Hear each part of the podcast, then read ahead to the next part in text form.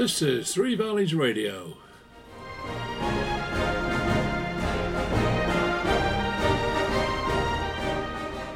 And you're about to hear football bloody hell.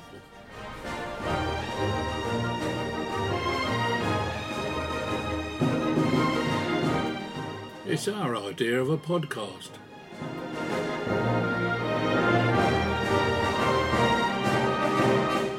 On the show tonight, we've got Ricky Hyatt. Oh, I should be here. And of course, Hilda's here. And former Yeovil Town player and manager, Mr. Steve Rutter.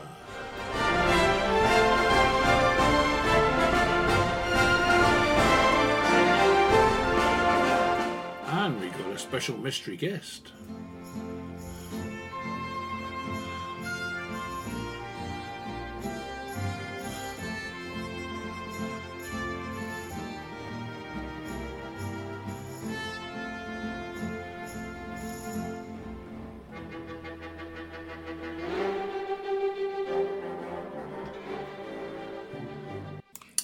Well, good evening, everybody. Welcome to Football Bloody Hell. And by golly, those weather blokes, they got it right today, didn't they? It is somewhat warm. Now, uh, we've got a newcomer today as well. We'll get to him in a second. But first of all, welcome to Steve Rutter Evening. and Ricky Hyatt Hello.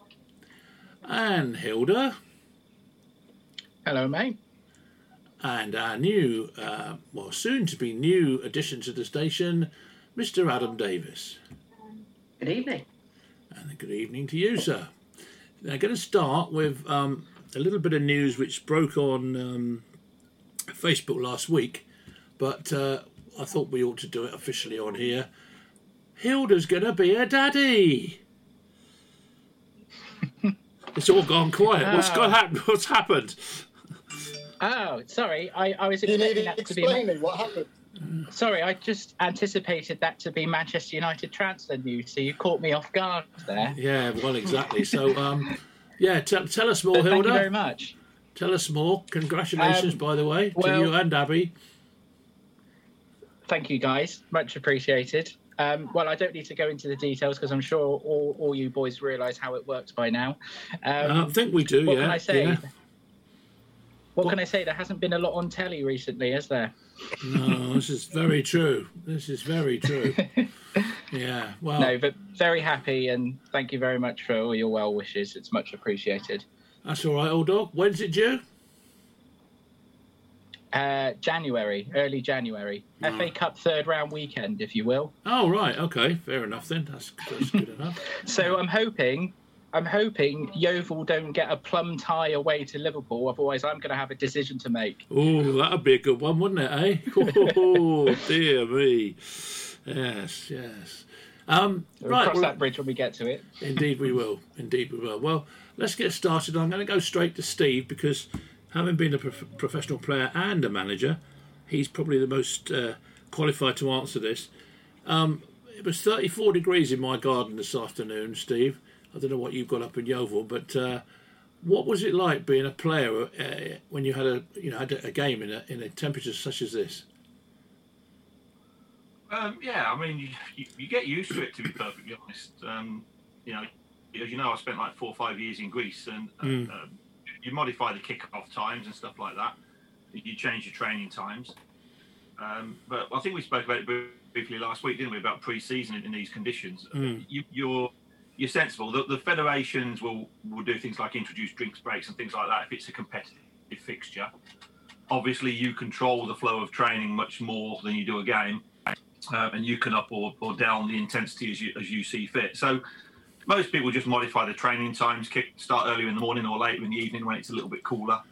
Um, elongate the rest between blocks of work. Make sure there's covered areas. Make sure the people are drinking plenty of fluids. Because ultimately, it's it's the it's the dehydration that causes you a problem. So as long as you rehydrate well, you're normally okay. Um, you know, and in, and in certain parts of the world, you don't have a lot of choice but to operate in high temperatures because it's it's hot all year round. Yeah, but but I mean, when you're actually physically playing the game, right? You, you've kicked off. You're, I don't know, 38 minutes into the game, and you're absolutely, you know, about to drop. I mean, how do you go on? How do you get the the, the determin- determination to keep going when you, you just want to sit down and stop? Uh, to, be honest, I've never I've never felt like that. I've never had I've never been in a game whether it was altitude or temperature that's got to the point where you're exhaustion. You you get to know your own body, and you, you obviously maybe you can't react as quickly as you would like because you're a little bit drained or whatever. But that affects everybody probably to an equal measure, and you just learn to manage yourself and you, you pace the intensity and you don't chase lost causes and you, you just conserve energy as and when you can. Um, you know, and, and some sometimes you get it wrong. It's like everything in football. You don't, you know, you don't always make the right decisions. But just playing in the heat just means you you have to adapt your style slightly and, as I say, conserve conserve energy when you can. Right. Well, we'll take that on board, mate. Um, Adam, have you ever played in a in a match? I mean, do you play much sport sport anyway? Whether I play and whether I'm any good is two entirely different questions. Um, but no, the, the temperature has always been something that has never really affected it as a on an individual level. I, do, I agree with Steve completely. Is that it's because everyone's in the same boat and experiencing the same temperature, the whole, whole intensity of the match changes, and how you would go about approaching it potentially from a tactical style may change as well. Um, again, that's probably even more determinant on which country you're in. Obviously, the UK, the high temperatures is something we're really not used to, but something in sort of the Middle East and, and, and Southern Europe, it's it's probably a lot more uh, commonplace. Uh, again, when I've gone out and, and, worked in certain countries, it's the the concepts of uh, kickoff times that I'd assume uh, or expect, three o'clock on a Saturday, they, they aren't just the get there. They just aren't the same in those countries, and that's because they've dealt with uh, the physical elements better than we do. Mm. Hilda, what about you? Have you ever played any sport in this sort of temperature? um, I can't say I have, but saying that, um, commentary in this heat is just about this. Well, maybe it's not the same. I'm only going by Saturday because being in our commentary position in this heat, the weekend just gone was. Um, wow, it was it was warm. Let me tell you, it was like commentating from inside the center of the earth. It was uh, it was a tricky old time, but um, I just wanted to kind of make the point, guys. Steve, you might be best placed to answer this, but is there, particularly in England and domestic leagues, is there a maximum temperature where it's considered dangerous to play on? Presumably, we've never really got to that point in this country, but I don't know if there's any protocols in place should events like that ever occur. I think the nearest you've got, haven't you, is I mean, obviously they're not that bothered about it because they've awarded a, a World Cup to Qatar. Well, yes, quite. Um, but there were issues, if you remember, a few years ago in World Cup qualifying, where some of the South American teams didn't want to go and play in places like Sucre or La Paz in Bolivia because of the altitude and the issues that caused with their players adapting. Um, and then the Bolivians, the Peruvians, and the Ecuadorians all said, well, we don't want to go and play in Rio in the middle of summer when it's 37, 38 degrees because we're not used to that. So I think FIFA then realised they were a bit of opening a can of worms that people could claim it's too cold, it's too hot, it's too high, it's too low, it's too humid, it's too you know mild, whatever. And, and so I'm not sure they've actually put a definitive statement in place. I'd probably have to look at the rules and regs, but I've not seen a definitive statement. FIFA backed away from saying you can't play over a certain temperature. I think they just said you've got to be mindful of the medical considerations and would probably hand it over to the FIFA medical executive to make a decision. Hence the World Cup, I think in Qatar, a lot of the stadiums going to be indoors, aren't they? Because they don't want to expose to the humidity and the temperature outside. Rick, I mean, you and I have we, we, have had to suffer it when we've been playing darts, haven't we? So I mean, uh, it, it, does exist having to play in these sort of conditions, especially especially in the globe at Musterton, at Misterton, I should say. Um, but yeah, I, I mean, ninety minutes of, of uh, playing football in the sunshine can't compete with uh, two hours in the globe in Misterton. No, precisely, precisely. That's, that's, that's a real on board. That's um, a real test of stamina. That is. What about cricket though? You, you've had to play in some hot cricket matches, I should think. Uh, we played Saturday, and there was a protocol brought in across the league that uh, we had drinks breaks after every ten overs, and that was that was this Saturday just gone because of the because of the weather, and presumably if it doesn't get any better, it'll be the same next week. So you just have to be sensible with it, really, don't you? Yeah. And yeah. didn't the Premier League, when the Premier League came back after shutting down for COVID, didn't they have water breaks in that as well. So I mean, obviously there are uh, precautions that you can take. I think you're right. I think they did just to start with. Does that ring a bell with you, uh, Steve? Yeah, listen, they give the leagues dispensation to, to do all sorts of things, and like putting in extra water breaks um, is a pretty common one, isn't it? You know, they did it. I think they've done it in a few major tournaments at various times as well. So, uh, yeah, it is about it is about common sense. What what gets me is that you know we have people go away on holidays to countries that are far hotter, and we're having two or three days of these temperatures, and everybody's falling apart. Yeah. We have become one flaky nation. We really are. Yeah. It's too hot, so the railway lines are going to buckle. It's too cold, the railway lines are going to freeze. You know, it's too wet, we can't go to work. It just, I don't know, be sensible. And, you know, if you have to modify by changing kick-off time or having an extra water break, then, you know, I, I think that's that's reasonable. I don't think you ever put them under such extreme stress that it's going to be it's going to be a major problem. Not unless they've got an underlying medical condition which you don't know about. Yeah. But uh, Steve, you you've um, finished in Greece now. Um, just just tell the listeners exactly you know what you're going to do now because I'm sure they'd be interested to hear, and uh, it is quite an exciting sort of uh, adventure you're off on. Well, uh, yeah. Well, apparently, if somebody's desperate, I can fill in at short notice doing a bit of commentary every now and again. So Yeah, no, that's that's true. Yeah, I do. I, I know a bloke who's very desperate for that actually. yeah, yeah, I heard. Now I'm. Um, I, I sort of mixed my time really since I've been into coaching. Some of it in club-based football because I wanted hands-on experience, but a lot of it in, in in coach education, coach development. So my my primary role now is to go to different parts of the world and deliver coach education programs for either national federations or organisations or or the international confederations like a an AFC in Asia or, or CAF in in uh, Africa, something like that. So that's what I'll be doing from from now on. Yeah, going around working with coach education. But presumably only when they're desperate. Yes, or if they're paying. Tell you what, Steve, your career's gone in a different direction. Now you're a potential understudy to Dave Pryor on local radio. you are. I, I couldn't believe I hit the heights and a, and a weekend at Weston-super-Mare at the same time. I, Yeah. I couldn't be so lucky, could I? All Right. expenses paid as well. I know. Yeah, I've got that written down, mate. All expenses paid. Don't you worry. Oh, Be that's all right careful, then. Steve. Steve, be careful. He's a very fertile man. Yeah, shut up, You you. might, you might want to keep your distance. Yeah, yeah. At least I don't go chucking bloody pork pies around the place anyway. Um, yeah, now then, this is for you, Hilda. Um, you've seen both Yo- Yeovil games so far. Um, What are your comments? Um, so I'm only really going to touch on the game City purely because the game Tuesday night is Taunton. Hmm. Um, finished nil nil as you all would have seen, the listeners would have seen, and it was very much a first pre-season match of the season. Lots of changes. First time this Yeovil team had been put together. It was extremely warm. It was it was nice passages of play. There wasn't a lot of clear cut chances. Very disjointed in the second half because of all the changes. Not a lot to really report on. It was just an opportunity for Chris Hargreaves to just get some minutes into the players, I think.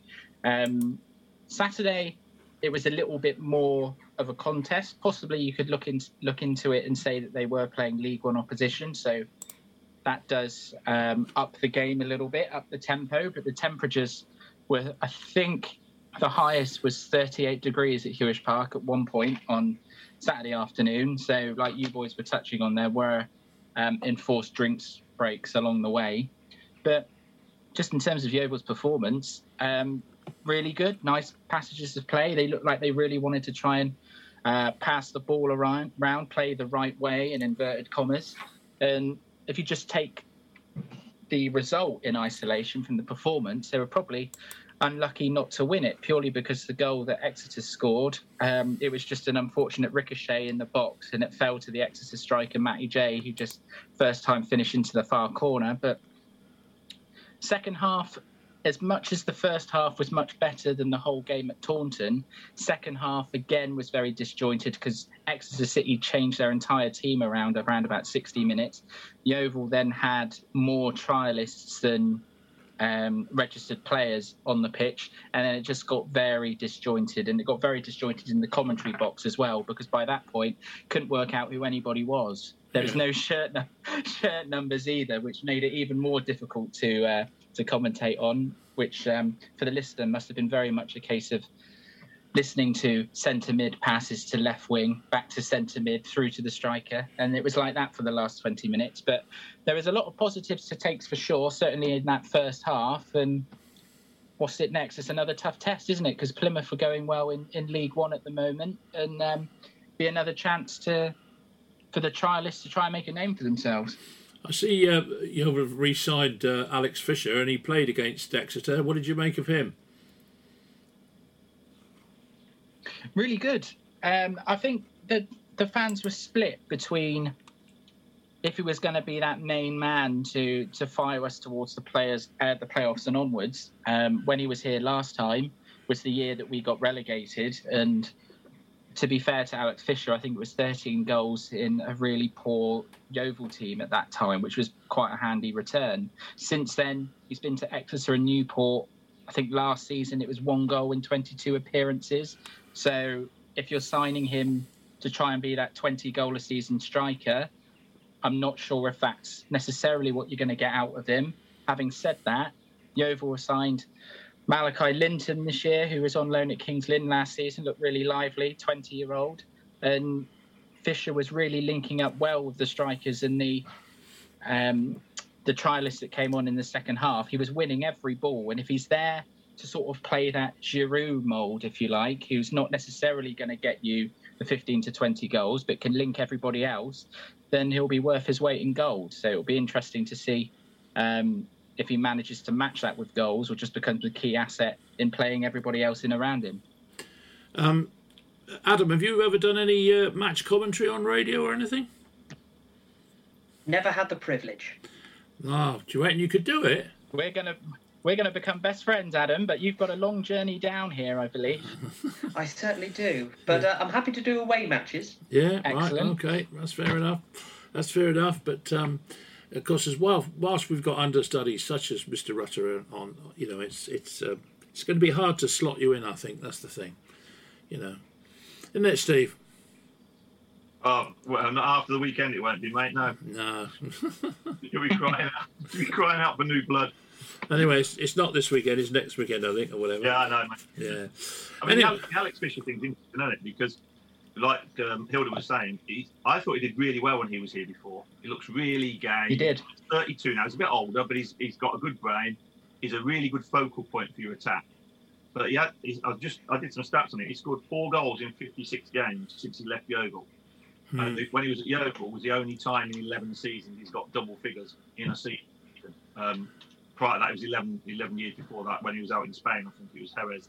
Yeah. Um, oh, so he's not he's not a prolific goal scorer, but I think what he is is a real focal point. And if you've got plenty of legs around him, then then that's I think you need that at the national league level. You need a, a physical focal point that you can play into and offer to give yourself a chance to get up the pitch. So I think he'll do a good job. Yeah, well, I remember him, you know, vaguely because I was still there then. I think when, when this happened, but um, yeah, no, he's he's a good player, I think. Um, well, moving on. AD, Hello. sorry, I just have a quick question for Adam, if I may. Hmm. Uh, I don't want to put you on the spot, mate, but I just wondered if you could tell us any facts about Yeovil Town that you might have in your locker and what you know about us. Well, contrary to as much as I do live far away from Yeovil now, I have always been a Yeovil Town fan. So I have followed them extensively and have a terrible sponge of just remembering useless facts. Uh, and it's often surrounding around Yeovil, which has always been what I'm quite pleased about. I still remember, in fact, I remember Alex Fisher's debut, and it wasn't along the lines of the story of him having to drive down from Motherwell on the day to make his debut in the FA Yeah. Cup. Yeah, Um, so uh, does that count? yeah, five yeah, it was quite recent you saw them then. I thought it might have been a lot further back. Uh, no, so uh, I moved away from uh, sort of the Yeovil area in uh, about 2018 or 2017. So, uh, but I've been following them since I was as uh, very, very young. Favourite player up until now. I mean, obviously it's all changed this season, but uh, I, I grew up in a time, uh, my teenage years are dominated by Paddy Madden putting it in the back of the net, so he's probably quite high up there. Um, always had a good uh, soft spot for Alex Welsh, uh, Andy Welsh, sorry, and Ed Upson. Right. So very much of the uh, the era when we were um, on the up. Yeah. Three solid picks there. Yeah. Definitely. Definitely. Do we? What should we give him? Eight out of ten for effort. I'll yeah, that. let's say I'll let's, take not- it. let's give him that extra two percent, uh, two out of ten grace to Yeah. to bring something to the table next time, and then we might be able to look at nines and tens. Well, you did dump on him a little bit, didn't you? Goodness me. You know, he, he didn't. Well, yes, he didn't come on here expecting, you know, for you to dump that on him just like that. I mean, come on. Anyway, let us move on. Um, uh, what's his first name? Rick Martinez. What's his first name? Leandro, isn't it? Hmm. Yeah, Leandro. Yeah. Um, well, he sounds like he's he's quite a useful player. Um, they call him the Butcher, apparently, Argentinian. The question is, though, what's going to happen to Harry Maguire now when Martinez gets in the team and presumably stays there if he's any good? He'll move to the right side of the two centre halves. Hmm. That's what will happen. He's the captain, so he's going to play, isn't he?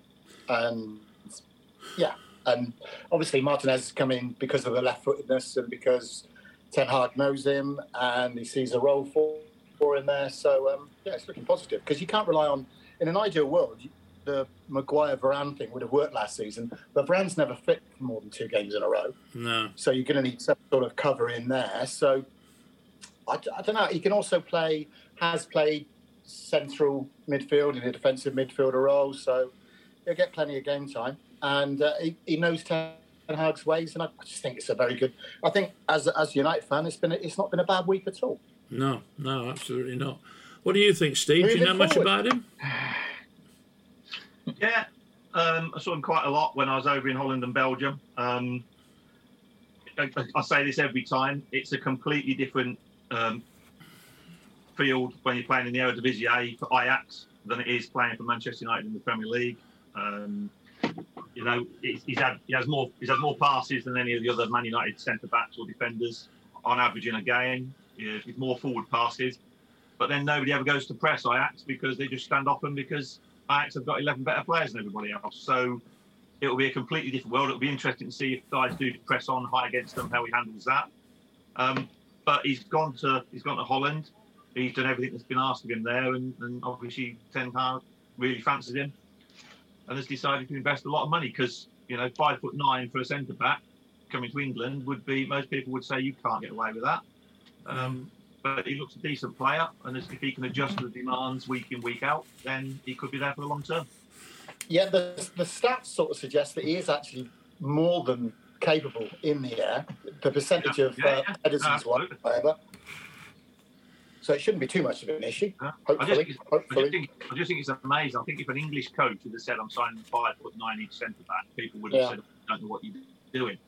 Um, but, but that's because we come, you know, there's this perception that you've got to be a giant to be a centre back, and it's wrong. You know, if, if you can, Cannavaro wasn't big, and he was the best defender in the world, um, and so he's got potential. And I think that, you know they've invested a lot of money in him. I think Rick's absolutely right. From the reports coming out of the games in Australia, they'll move Maguire to right side centre back. They'll play him on the left hand side. Um, Maguire will stay inside as captain, and they'll ship out a few of the fringy players. Actually, to Inzabi, um, Eric Bailly will go. When he Jones Yeah. will go, um, and they'll keep Varane and Lindelof maybe, and that'll be the back four, four centre backs, and they'll just be, you know, any permutation of them. But mainly, I would think Maguire and uh, Martinez. While we're on the subject of United's new players, what about Eriksen? What do you reckon to that? It's never going to be a bad thing signing a player of that ability, is it? Even if he's not a regular regular starter.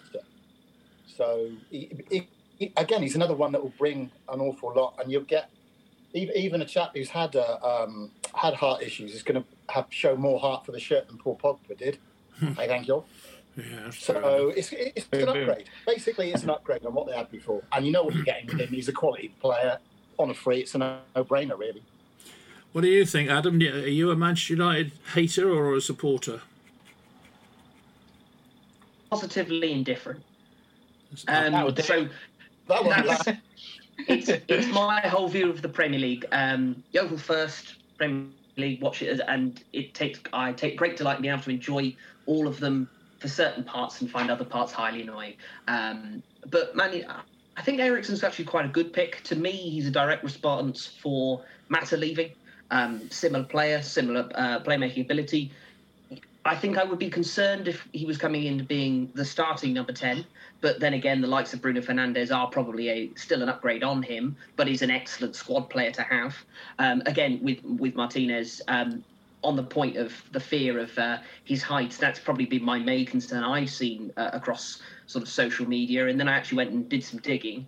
Um, Carlos Puyol was five foot ten. Uh, Cannavaro was five foot nine. Franco Baresi was five foot nine. And uh, so with that, I suddenly became far less concerned. Um, again, he will have the same level of possession. I think the idea from Ten Hag will be to just maintain a possession style and actually probably go quite far away from what we've seen Man United look like in the five, last five years. Uh, very much a counter-attacking side, uh, which never really seemed to fit the players because the idea, in my opinion, was uh, if you are to press and go for a counter-attack, you actually need players that actually want to press. So um, this will be a major change, but I think very much uh, in a positive way. When I first started my business, I was hopeless at paperwork. My system involved bunging everything in a shoebox and sorting it out later, much later. Thank goodness for Chalmers Accountants. They soon put me on the right track. They work with businesses of all sizes, and they really know their stuff. Chalmers will provide you with a one to one service with your own personal account manager at one of their three local branches. For expert advice on how to make your business more successful, visit chalmersaccountants.co.uk and book your free initial consultation. Three Valleys Radio is the broadcast partner of Yeovil Town Football Club. So if you support Yeovil Town, we are the station for you. And so are the Green Army Facebook and Twitter social media channels. So for anything Yeovil Town on social media, join the debate on the Green Army Facebook page and Twitter platform.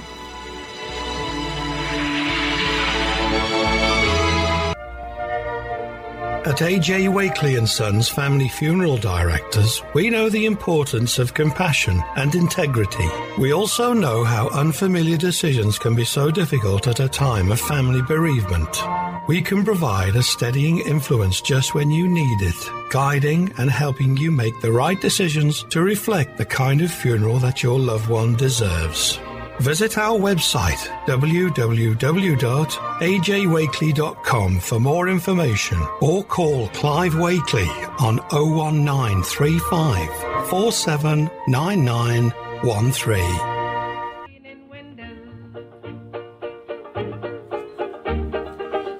Hey, are you going to the Yeovil Ukulele Festival?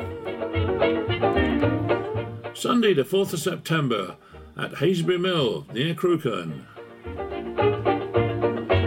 11 o'clock in the morning till 9 at night with big acts from the ukulele world, including Plastic Jesus, Tricity Vogue, The Hedge Inspectors, 80s icon Sam Brown, Pete Brown, Hester Goodman from the Ukulele Orchestra of Great Britain, and local duo In Sync. There's a famous talkie queen. She looks a flapper on the screen. She's more like. Tickets are available from the website www.yeovilukulele.club and on the door. And after that, pull down the blind. When I'm cleaning, And it's all in aid of Mind in Somerset. I'll never stop. I'll climb this blinking There'll be performances across two stages, workshops, drum and sing alongs, trade stands, food, raffle, and more. So make sure you get there. September the 4th at Haselbury Mill near Crewkerne.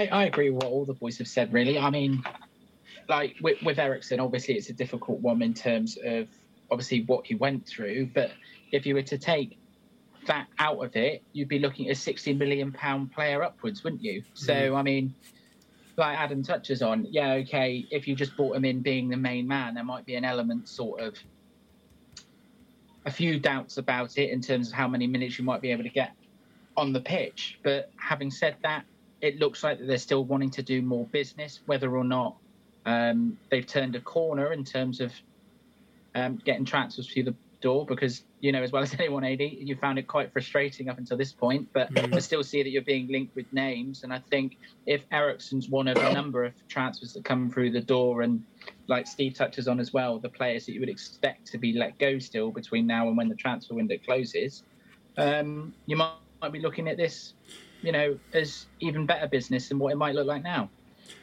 Um, Adam, what's the sh- what's the shirt on the wall?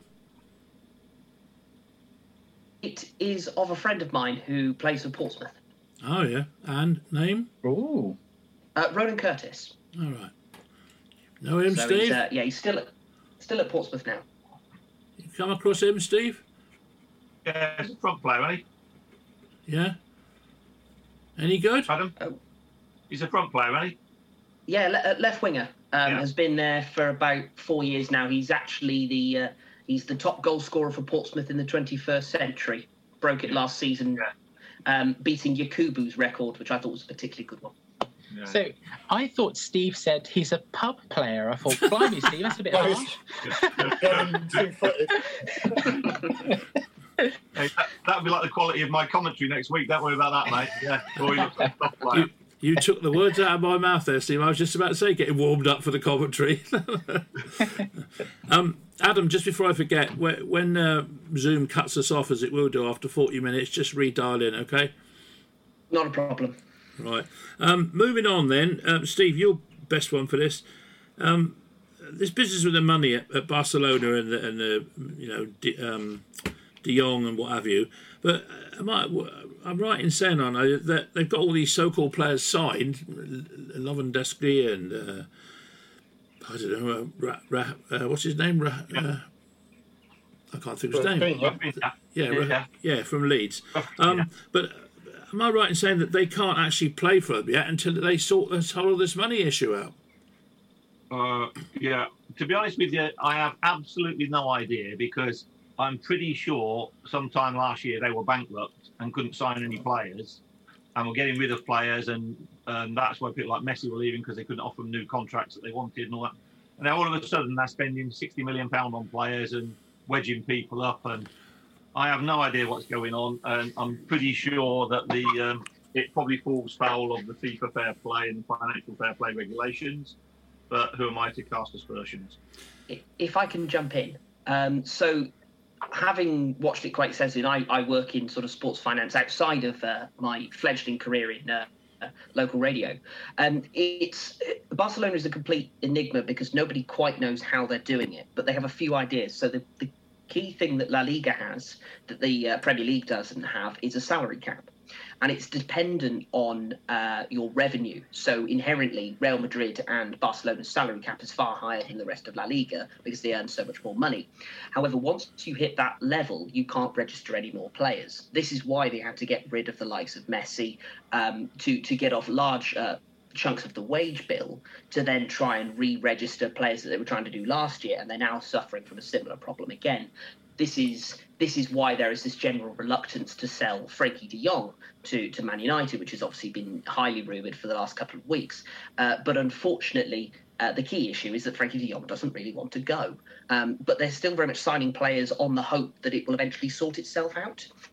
On top of that, they've also recently sold a lot of their commercial rights to a private investment firm in the US. It's effectively a giant payday loan. But what it does is it massively extends the amount of money available to them so they can go and sign Lewandowski for 50 million and Raphinha for, for 60 million, and very much just trying to hide all the problems under the rug. Um, of, of which it will eventually come to bite them. But I think their idea is very much to just keep pushing on uh, until it's someone else's problem. Right. Well, thanks for that little input. That's good for the man who knows. But um, it just does seem a little bit unfair. But I mean, you know, how can you owe a player seventeen million? Now I know, I know why, because he deferred some wages. Fair enough. But seventeen million, for Christ's sake! I mean, that's not peanuts, is it? That's, It's that's only a few weeks wages about, isn't these days. That's the problem. Yeah. And that's De Jong, and he doesn't want to leave. A because he doesn't want to go to Man United, and B because he doesn't want to forego the 17 million that he's owed in unpaid salary. And you can So he's saying to them, you can hardly blame him, though, can you? no, because he, he must, you know, he needed to go with the other 81 million he's earned. Yeah. No, it's, How is he expected to survive if he loses that, eh? And he goes to Man United on 350 grand a week. I How can know. possibly still? No chance, has Bless. he? He's he's going to be down That's the food tough life. kitchens uh, straight away, isn't he? The food That's banks. the food bank, yeah. Yeah. No, it's, it's it's an amazing situation, I must admit. But uh, I was listening to Graham Hunter on Sky Sports News this week, and uh, they were asking him, and he, he went into it all chapter and verse. But he did say that he thought it was um, 30 70, obviously, against him signing at the moment. But he had an inkling that he thought, but when it got to the end of the uh, transfer window, if it hadn't happened by then, he thought it would be 60 40 that it would happen at the end of the transfer window. So I'd be interested to see what happens, wouldn't it? You know? It'd be nice for the end of the transfer window to actually work for United once, rather than picking up Fellaini and Falcao and everyone else, all the players that other people didn't want. To actually get someone that they want in at that stage would be quite nice. Yeah, it will, wouldn't it? It will, Rick. You're right. You're right. And then, of course, we've got to ask. Just not signing Fellaini. No, nice. Just Sorry? don't ever sign Fellaini under any circumstances ever. Sorry, carry on. He's your mate, though, Got it off Fellaini. chest. Pardon? Oh, He's your mate, isn't he, Fellaini? I'm sure. I'm sure he's a lovely man, but uh, I've got a table. He can. He can actually trap a ball further than I can kick it. this is the standard of this man. Never But he's gone now anyway. So Yeah, move keep, on. You keep taking Paul, the tablets. Rick. Thorpe, on the other hand, can Paul Thorpe, on the other hand, can only dream of hair like that. Do you think he does dream of hair like that? Not in this heat. Well, yeah, yeah, Is yeah. it- He's winning in this heat. He he's, is. he's on his way to Spain today or tomorrow, isn't he, uh, Steve? Yeah, yeah, I think so. Gone on holiday, hasn't? How the, how the other half live, eh? Now, what about Ronaldo? Where do we see all this finishing then? Come on, let's have some input on Ronaldo. Well, All don't, at once. Not all at once. don't all did I see that the sporting? Did I see the Sporting Lisbon rumours have been quashed now? quashed- that was yeah, kind of more a um, There's a new one now, sort of a, Atletico a, a Madrid. fantasy, a fantasy. I don't know. I, I could see, I could see Bayern Munich being a fit. I suppose um, whether they would. Well, I guess there's a gap now that Lewandowski's now off the wage bill. I don't really know what their finances are like in terms of what. Of how much they actually uh, give their top earners. Presumably, Mane's come in on quite a chunk now. Um, Paris probably is a little out of the question because they've already because of who he's on the the wage bill. Um, I know some people would still quite like the romance, if you want to call it romance, of Messi and Ronaldo playing together, but maybe this is the wrong time of their career to Wrong do that, possibly. Dave. wrong, It's wrong decade, Yeah, exactly. But if he wants Champions League and doesn't want to go to America or or anywhere like that to to to sort of end his career, he's short of options really. Well, If he was, has the was an money that interesting- they're there's a reporting. thing I, I saw a thing on the in the uh, Athletic today. They tweeted something. It said, you know, uh, about Ronaldo and all the issues around him, and said, uh, apart from goals, what's he ever done for United? And it put me in mind of the Romans. yeah. What the What the Romans ever for done? What, roads? Education, sanitation. Yeah. All- yeah. Ronaldo's done nothing. Um, what about Well, I Ath- what about Atletico Madrid though? Apparently he's being linked with them now, and Diego Simeone. Do you reckon he go there, Steve? Oh, to be honest, I, I don't know. I can't. I can't see it personally. I think he likes all of his players to really graft and work hard. Um, very disciplined, organised side. There's no there's no place for mavericks or individuals. Um, I mean, they were talking about his pressing Steve at United. If he goes to Atletico Yeah. Madrid, he'll be laughed out of town, wouldn't he? Mm. I think- yeah, I mean, the reality is he's he's just in that horrible position, and he, he he's too good to drop right out of contention and just go to Saudi Arabia for 200 or 300 million pound that they offered him over two seasons, whatever it was.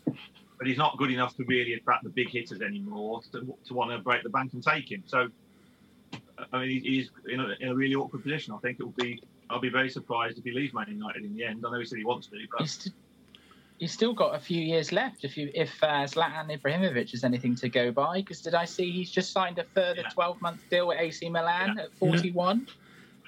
That's my next topic to come up. You must be psychic, old dog. And what a link! Aye. What a link! Well, I'll tell you what, if anybody can do it, I reckon Zlatan's the boy. 41, I mean, you know. What do you think, Adam? Yeah. Sorry, say that again. I said, I think if anybody can play and, and play effectively at 41, Zlatan Ibrahimovic is the man. He certainly is. It's only now that we're seeing in the last 12 months he actually got any notable injuries. Aged age 40, I, I'm I'm 23 and are in a worse physical state than he is. So uh, no, I think I think it's really exciting. He seemed to play extremely well at Milan. Uh, very much, uh, it was a system that was built around him, and I think that sort of very much is the link back to Ronaldo again of there are clubs that are capable of paying for him and probably are willing to, but are you willing to entirely change your uh, tactical style to fit him in? Um, the likes of Man United definitely tried to, to an extent, uh, but Atletico Madrid certainly wouldn't, and it's why I would certainly discount it. You can't discount the fact that, you know, he put in nearly 500, 600 games for Real Madrid. That can't imaginably go down well either. Um, I think, to me, the only place I could really see him outside of Man United is Bayern Munich. Yeah, well, I think you know. I mean, they- they hate him at Atletico, by, by all accounts, the fans do because of the Well, link, yeah. the link to Real Madrid. So, uh, I, I think you know that's that's you're right. I think it's probably a, a no, non-starter, really. I think, but you never know. You never know. Now, next on my list, can you tell me what's next on my list, Hilda? Since you've obviously had a look at it. Um, what else has happened this week? Uh, How well, does Adrian's brain work, Hilda? Okay, next topic of conversation: Jesus at Arsenal. Is he going to be a success or is he not?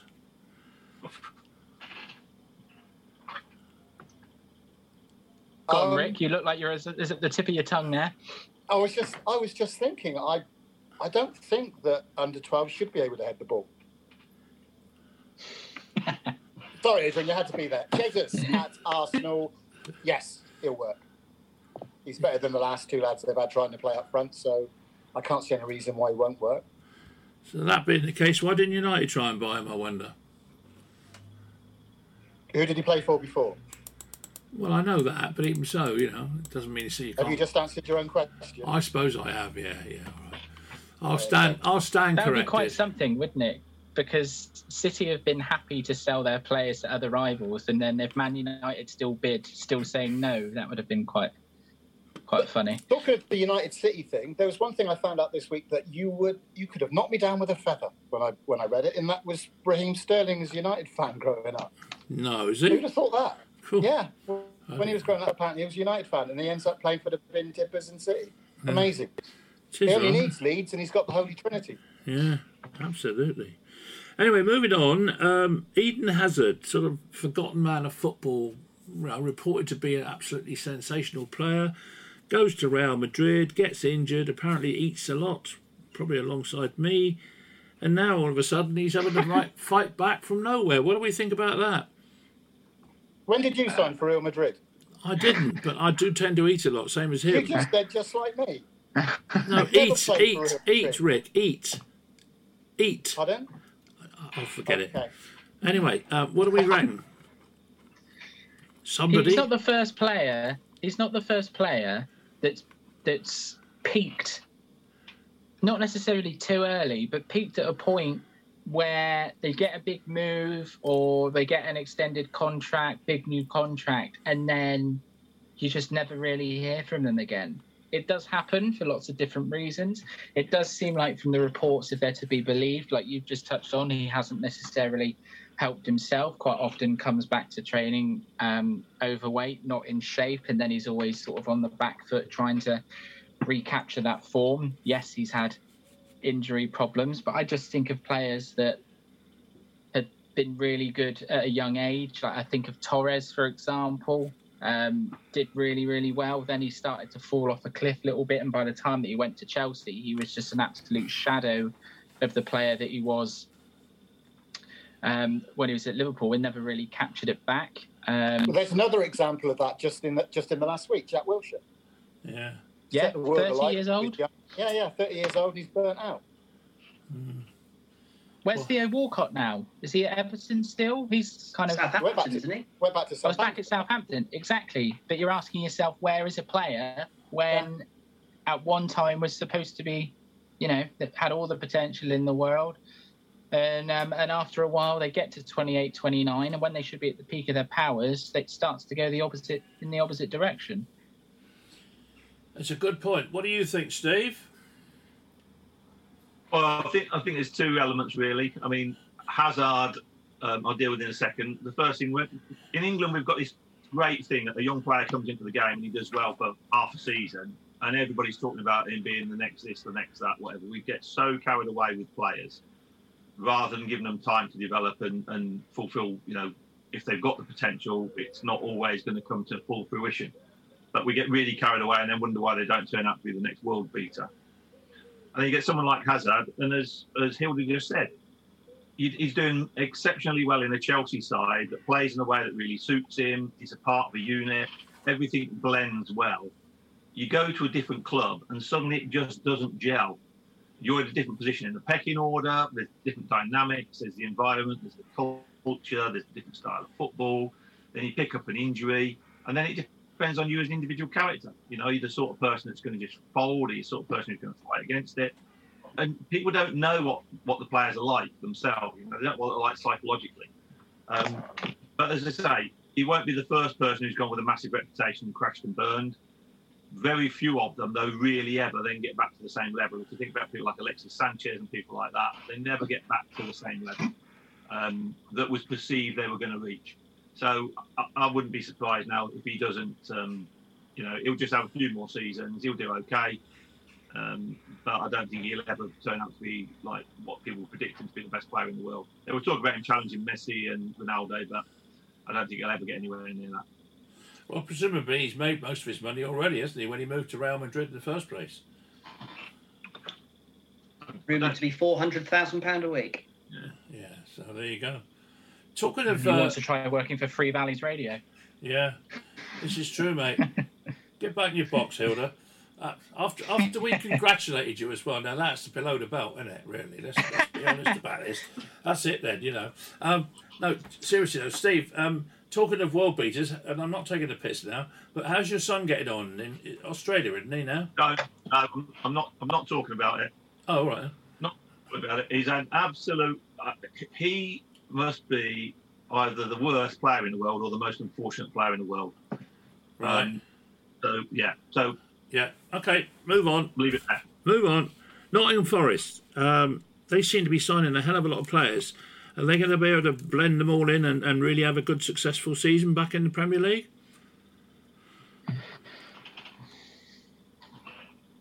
Got a good chance, I would say. Um, I guess the only thing is that you need to look at teams like Fulham that have spent that kind of money before and it's all gone um, breasts in the air. That's the nicest way to put it. How does your mind work? You tell what I'm trying to say there. Yeah. but um, I don't know. I feel like Steve Cooper. A lot of the players that he's brought in, he knows from his time um, from being a youth coach as well as obviously being a full-time manager. Because the player that they brought in from um, the Bundesliga, he was actually at Liverpool at the time, but he just couldn't get a work permit to be able to actually make an appearance for the club, and has gone out and done really well in Europe and a player that he knows. So he's sort of got a combination of the two there. So I think if you actually look at the type of player that he's brought in, it looks like it, it could be could give him a good chance. Like anything with um, with the newly promoted teams, it they're going to rely on their home form, and if they can get the City ground pumping and pick up the odd win away from home, then it, it should be enough to see them through. But I'm not quite sure, just sort of going off topic a little bit, who I would fancy for relegation this year. I've got to give that some Leeds. thought, I think. Apart from As well as Le- obviously it's Leeds. Yeah, it's a good question. What do we think? Good question. Well, Leeds. I mean, Forest would be favourites, won't they? Because of the, the size of the club in comparison to those the, the other two teams that came up have got Premier League experience. So it's going to and be Premier tougher League for them. budgets. Yeah, and they're totally going into something new, whereas uh, Bournemouth and Fulham have both been in that yo-yo situation before, where they're in that land between the two divisions. So it's their turn to go up. They'll get relegated. Norwich will come up, and then they'll get relegated, and so it goes on. It just de- depends how Forest. If Forest hit the ground running, they give themselves a chance. I think Well, I think the major Brentford thing that did it, could- didn't they? Well, Yeah. absolutely. I think I think the major thing here is actually how they go about playing. Um, Bournemouth's team is, and I, I think in line with the who do I think is going to get relegated. I I think actually Bournemouth is forgot probably that a quite strong promoted. chance. And the reason for that is I think it's. I remember seeing it in January is that they signed every notable Championship player going in the in the January window, and inherently that makes them top quality Championship players. And whether they can make that step up to the Premier League is a different matter. Um, a lot of the major players that sort of led Nottingham Forest promotion, sort of uh, Jed Spence and Zinckernagel and things like that, were all on loan and have all gone back, and so they've had to have an entirely different team. So they can put a hard reset on it in actually having players that can that could have Premier League experiences. Now they've brought in players from Union Berlin, for example, where where it could be uh, all very exciting. But I think Bournemouth not necessarily, and, and Fulham certainly have a history of uh, being the being the nearly men, um, despite spending a lot of money. So um, I'm a lot more positive about Nottingham Forest's chances than I think I would have been sort of two, three weeks ago. Um, and the football romantic in me would like them to stay up because of the the history of the club. Hilda, what are you doing? Have you dropped your pizza all over your lap or something there? So you're waving your hands Um, about like like a demented, uh, you know, what are you doing? I don't know if I can say. Basically, earlier I'm, I'm sat at Abby's desk, and Abby's had some feast in water, and I've just dropped my iPad pen into it. What a killer. Well, Oh, dear, dear, dear. Um, I saw a Enjoy headline. your tea, listeners. I saw Fulham, a. Fulham will definitely go down, by the way. Fulham will definitely go down. I just noticed they've signed the pre-season Pirlo, Andreas Pereira from United. So uh, that's them doomed. Yeah. Well, I, I think they will because I don't rate the um, what's his name S- Silva, isn't that the manager? Uh, he never. He, he seems to be. Um, what shall I say? He seems to be well talked about, but but he, apart from He this, flatters to deceive, Adrian. yeah, that's the word. say. Yeah, yeah, yeah. Um, I see a headline that says that uh, uh, Conte is turning Spurs into a team of street fighters. Quote. What do we make of that?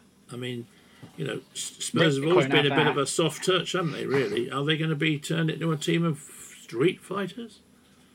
Well, who's going to be Spursy in the Premier League if Spurs have suddenly developed a pair? No one. Spurs are Spurs. They'll they'll fold as soon as the pressure gets on. They'll fold. No matter what. How many times Conte jumps up and down on the sideline with his wig spinning around, they're still Spurs. so end of. Move on. Steve? Uh, no, I I mean, in all reality, I think he will get a squad of players, and he's, he's doing it in the market. He's got a squad of players who reflect what he wants, and that will change the dynamic of Tottenham. I think. Um, I think they've got so close so often. They know they need something a little bit extra, and it is probably a bit of steel.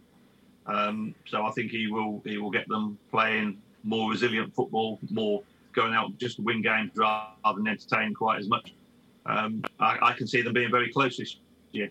Who's finishing higher then, boys? Arsenal or Spurs? I go Tottenham. Yeah, Tottenham. Yeah, Spuds. I don't know. I think that depends on Jesus. If he really, kick, kick- you know, kicks in, I think Arsenal could be. Oh no, I, I think I think we'll see as we've seen Conte in previous years. He'll have one year where they'll go absolutely hell for leather. Then he'll fall out with the chairman and he'll sa- get himself sacked, and they all go round again. Are you sure Daniel Levy's a very reasonable man? It'd be very difficult to fall out with him. So they say. Um, I see that uh, FIFA and UEFA seem to have sorted themselves out now, and um, Monsieur Blatter and uh, Platini seem to have been exonerated. And bearing in mind what we say about this, any comments? Was that just on one bribe allegation, though?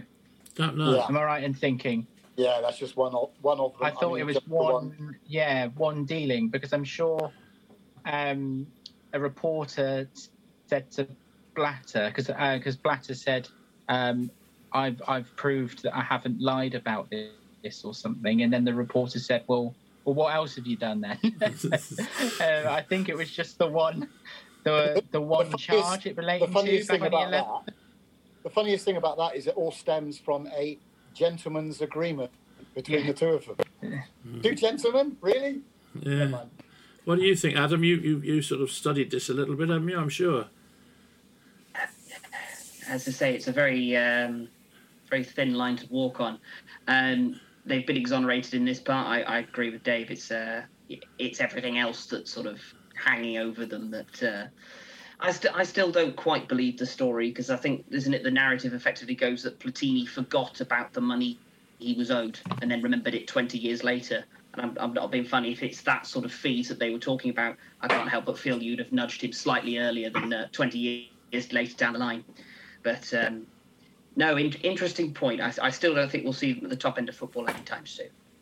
I suppose it's a little bit like um, um, Frankie De Jong sort of forgetting the fact that he's owed 17 million pound from uh, from uh, who is it Barcelona. So yeah, um, Like you say, just being exonerated from one thing doesn't make him a saint. If someone, I don't know if I can say this, but if someone murdered your family, but they also donated lots of money to charity, it doesn't make him a saint, does it? It's Sepp Blatter murdered your family in cold blood. Get that trending. Outrageous. uh, anyway, moving on as we do. Memphis Depay to Spurs. What do you reckon? Well, I hadn't seen that. But if it, it Yeah. helps Barcelona get rid of some players, doesn't it? Well, they reckon they only want 17 million for him. Well, if they could get him back to something like he, we know he can play, that's quite cheap. I would have thought. Hasn't that got more to do with giving Lewandowski the number nine shirt? Well, it might be, yeah, but you know, it might be another part of Barcelona trying to get the whole team out the door. Well, Wow. he really wanted to play for Barcelona, didn't he? So you might find it's another Frankie de Jong situation and doesn't really want to go until it gets to about three hours to go with the transfer Oh. window. And then a lot of Barcelona players will just start to disperse all over Europe. Well, I could- know which I'd rather have up front. Go on, then who would you between rather Depay and have? Lewandowski. Oh, it's well, got to be yeah. Lewandowski, even if it's just two years of uh, constant goals and they'll move on. Um, I, I thought it was quite a strange one when I read it because I swear Depay's only been in Barcelona for about 20 minutes um, and he's out the door again. Hmm. Probably just testament to um, the difficulties they're facing. Well, you could be right. You could well be right. And then, of course, we've also got Delight or Delete or whatever his name is to Juventus. Uh, but Chelsea want him as well, don't they? I should have thought he'd be a good fit at Chelsea, frankly. Did I not read that it's been agreed he's going to Bayern Munich? I'm Munich. Yeah. Yeah. Well, maybe, maybe he is, maybe he isn't. But uh, I thought he would have been a good fit at Chelsea anyway. But Well, they brought Koulibaly in now, haven't they? Which um, I'm not quite sure what to make of it because he's been one of those players that has been linked with other teams for the last 10 years, Yeah. but never moved. Yeah. And then you just wonder why now? And I'm sure that there's. It's not because he's a bad player or anything like that. I'm sure he's obviously just loved where he where he is and he was quite happy with what he was doing. That's fine. But you always just wonder if he, especially if he ends up being really good as well. You just I wonder if he might regret not not going to the Premier League or Spain or somewhere a few years earlier. But hmm. time will tell. it will indeed. It will indeed. Now, was one last topic of conversation I was going to have Wayne Rooney going out to America. So that that to me seems like uh, uh, that's going to end in disaster. I would have thought. Um, I don't know what everybody else thinks, but I'm sure you know what I'm referring to. Hello, Z Victor One to No, BD. you're on your own age. No, I was More- more thinking Steve might want to take this manager to manager. Yes. We'll, we'll try and think what you were referring to, to be honest. Yeah. Ah, listen, on, on a professional level, it's, I don't think it's a bad move for him. Yeah. He's played out there. Um, what do you have? A year and a half out there, nearly two seasons out there. Um, his wife and kids are not going this time. They're staying in England. Um, he's got a release clause that allows him to leave if a Premier League club comes in to talk to him. He's getting a million pound a year net, apparently. Um, it's it's a nice part of the world. So I can't imagine there's a lot to think about. It's a, got to be a lot more of a stable structure than he was operating at Derby County because that was, you know, he did a very good job there. To be fair to him, um, under very very difficult circumstances. So um, yeah, it's a chance. Yeah, good to see English coaches going abroad further in their careers. Um, interesting to see how he gets on. Do you ever fancy going abroad, Steve? not not for you. Uh, your subtlety is beyond me. It's a better market now, isn't it, America? Yeah. You know, people, people in England are buying players from the American, from the MLS. People are going across there and sourcing players now, whereas before you'd never have bought a player from America. All the young ones like Pulisic, they all moved early, went abroad, went to Germany and places that you know, and did their football development in Europe. Now we're getting players who have been brought up in America, gone through the collegiate system, been in a draft, gone into the MLS, and people are saying actually we'll sign him. So um, yeah, it's, a, it's an increasing market, um, and I think it'd be good for him. Have you ever had an opportunity to coach out there, Steve? I've coached in like coaching conventions and stuff like that. Um, they have the biggest coaching convention in the world. The what used to be called the NCAA is now called the United Soccer Coaches. They do it once a year, um, and it's a like six day, seven day event. Um, and I've done it in Los Angeles and Baltimore. Um, it's the biggest coaching convention in the world, so it's massive soccer in, in, in the states. But at the top end now, it's much more professional than it was a few years ago, um, and investment is going in. You know, so it's a good time to be going out there for him, and it's a decent club, well established in the MLS, so he's got a chance of a bit of success. Whereas at Derby, he was just putting out fires, weren't he, week to week. Well, chaps, it's time. It's time to knock it on the head because we've run out of time, oh. which is probably just as well because Rick's smiling there as though he's going to come up with some gem or other. Um, so, thank you very much for joining us. Uh, if you're out there in listening land, thank you, Adam, for joining us tonight. Thank you, Hilda. Thank you, Steve. Thank you, Rick. Thank you. And we will. Uh, you're welcome. We will speak to you again next week, same time, same station. Good night.